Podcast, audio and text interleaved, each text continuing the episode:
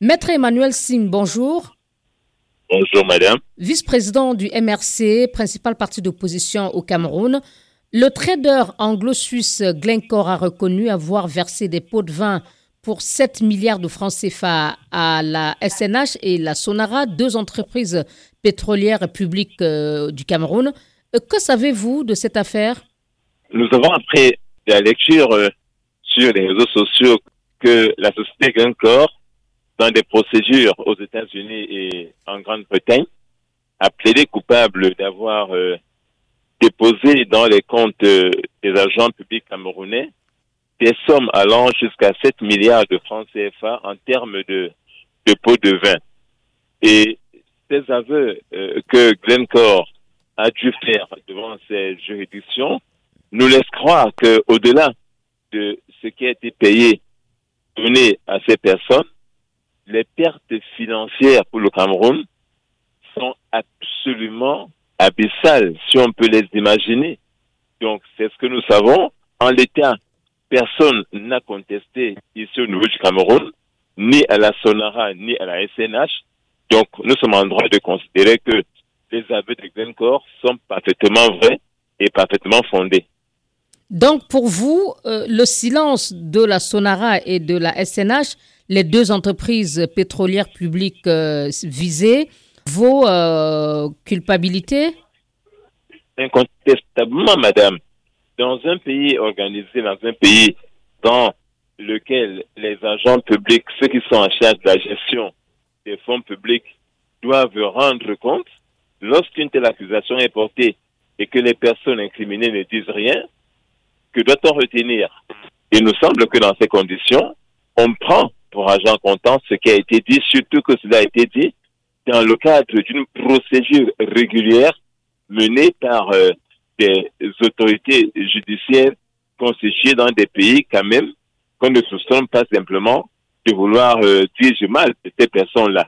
Donc ce silence pour nous est un silence qui indique de manière incontestable qu'il y a eu effectivement des pots de, de, vin qui ont été versés et nous estimons que cela nous suffit à, à, à croire en cela. Et que vaut donc la présomption d'innocence? Vous êtes avocat, maître Sim. Madame, écoutez, je vais vous dire une chose. Au Cameroun, lorsque euh, on parle de corruption, les Camerounais pensent d'abord que c'est vrai. La corruption est dans notre pays une vraie endémie, et une pathologie grave. Tout le monde le sait. Les fonctionnaires camerounais ont des fortunes absolument colossales qui ne peuvent jamais justifier. Oui, euh, euh, euh si les personnes incriminées ne disent rien, eh bien, à ce moment-là, nous pensons que le Cameroun devrait minimalement, nous le considérons à notre État du Cameroun, aller se constituer comme partie civile dans ces procédures pour pouvoir avoir accès non seulement au montant des sommes versées à ces autorités-là, mais également au montant que le Cameroun a perdu ou aurait perdu dans le cadre de ces transactions dans lesquelles on apprend que Glencore fixait à sa guise le prix du pétrole produit au Cameroun.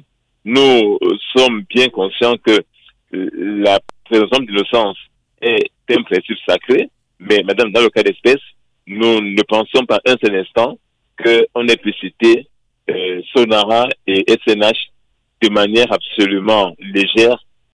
Que souhaite le MRC aujourd'hui? Une enquête parlementaire euh, ou que le procureur euh, s'autosaisisse de cette affaire?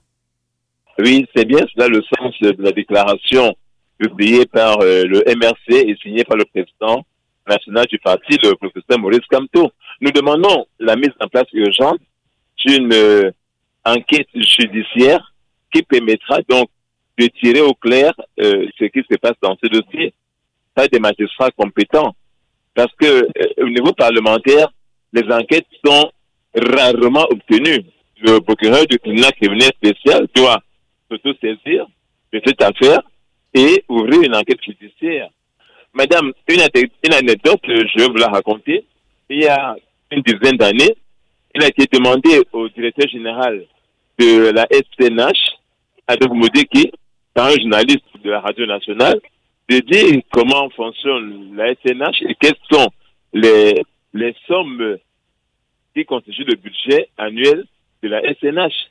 Monsieur Modig Adolphe, il est encore vivant, il a répondu qu'il n'y a que le chef de l'État et lui-même qui ont le droit de savoir quels sont les fonds détenus par la SNH.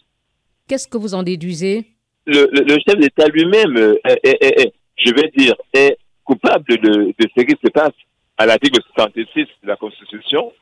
Il est prévu que chaque agent, chaque directeur de société publique, chaque ministre, et y compris plus, haut le chef de l'État, puissent déclarer leurs biens dès leur entrée en fonction. Et ce décret d'application de ces textes que doit signer le président de la République, le président Paul Biya, n'a jamais été signé depuis 1996. C'est ça la question. L'ex-bâtonnier de l'Ordre des avocats, Maître Akerimona, également ancien vice-président de Transparency International, a saisi le 27 mai dernier euh, le président de la Commission nationale anticorruption CONAC pour euh, demander euh, une enquête sur cette affaire. Est-ce que vous vous associez à cette démarche On y adhère entièrement.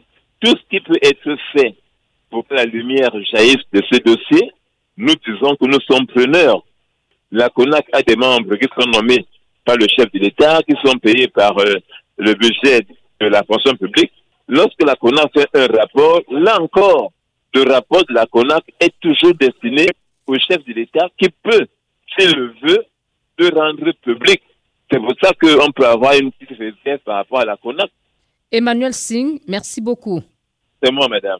Vice-président du parti d'opposition MRC au Cameroun.